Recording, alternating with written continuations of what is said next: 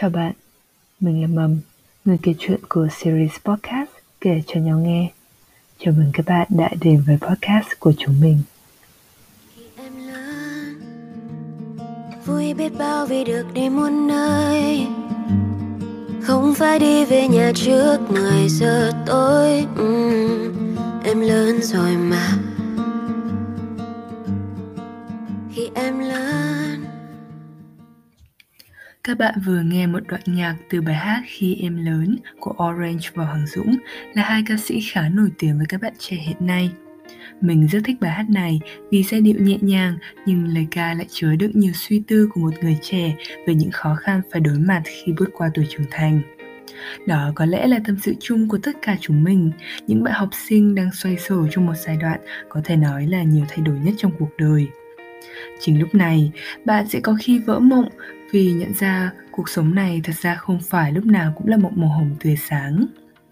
Chúng ta sử dụng mạng xã hội ban đầu là để tìm kiếm niềm vui, nhưng về sau rất có thể lại bị cuốn vào những cuộc tranh luận, những vụ lùm xùm, những bài đăng vô nghĩa.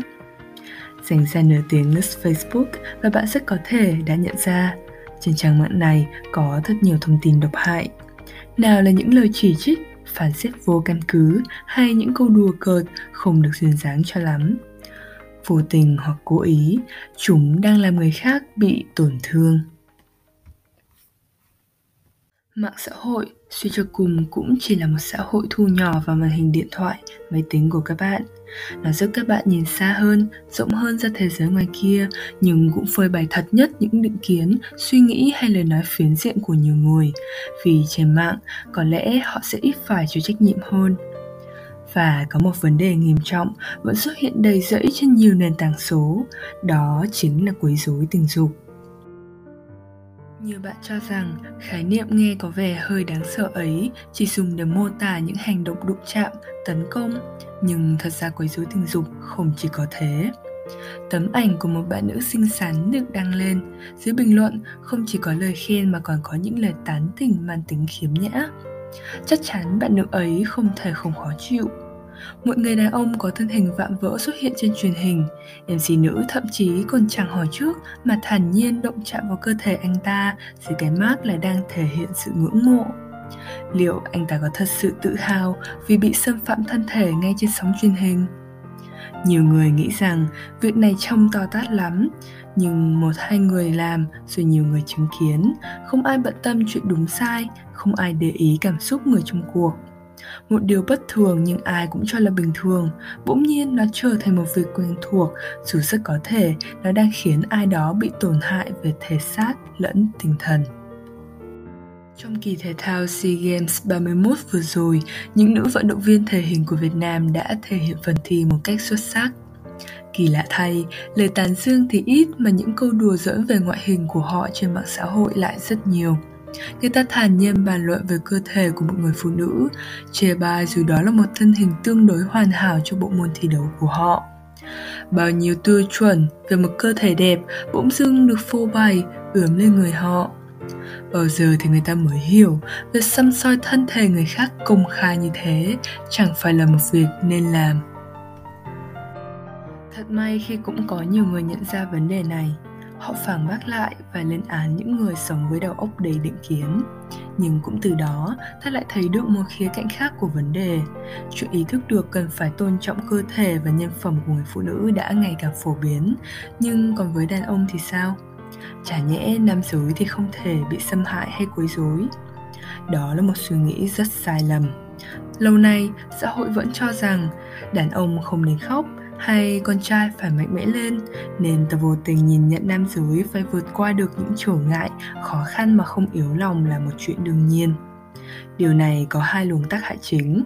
Một là người ta không quan tâm hoặc ít quan tâm đến việc bảo vệ nam giới trước các vấn nạn về tấn công xâm hại quấy rối tình dục. Hai là ta mặc định nam giới luôn là kẻ xấu, là người gây ra những hành vi trên. Thành kiến này làm cho việc bảo vệ các nạn nhân và xử phạt kẻ xấu trong các vụ quấy rối tình dục trở nên bất bình đẳng và không toàn diện.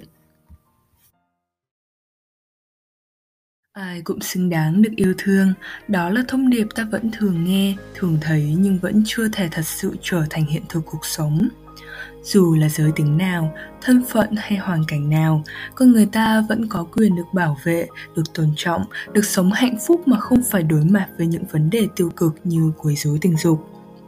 Và những bạn trẻ chúng mình có lẽ sẽ rất hoang mang, lo sợ, thậm chí là tuyệt vọng nếu vô tình trở thành một trong những nạn nhân của vấn đề đấy chúng ta có thể đã gần như trưởng thành về về bề ngoài với kiến thức sách vở mà chúng ta có được.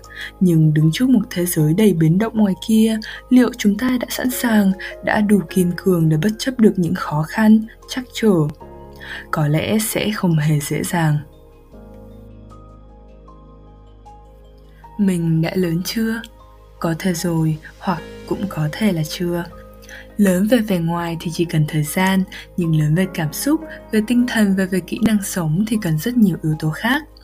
Nhưng dù có thế nào, tuổi trẻ vẫn là tuổi của những ước mơ, nên mình hy vọng chúng ta đều đủ can đảm, mạnh mẽ và kiến thức để vượt qua được những thử thách trước mắt và hãy để podcast kể cho nhau nghe, đồng hành cùng bạn, vừa là người trò chuyện tâm sự, vừa là nguồn thông tin để các bạn có thể tham khảo về những điều mà chúng ta chưa được học hỏi nhiều nhưng lại rất cần được biết, xoay quanh về bản thân, giới tính hay những câu chuyện khó chia sẻ với người thân, bạn bè bên ngoài.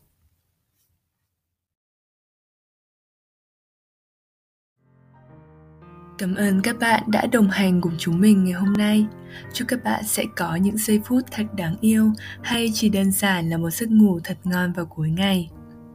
Hẹn gặp lại các bạn trong những số podcast sau. Em sẽ nhớ đâu hơn bây giờ Đời đâu giống đôi vần thơ Em nhận ra thế gian ai cũng làm ngờ Khó với ai bây giờ Vì sẽ chẳng có ai you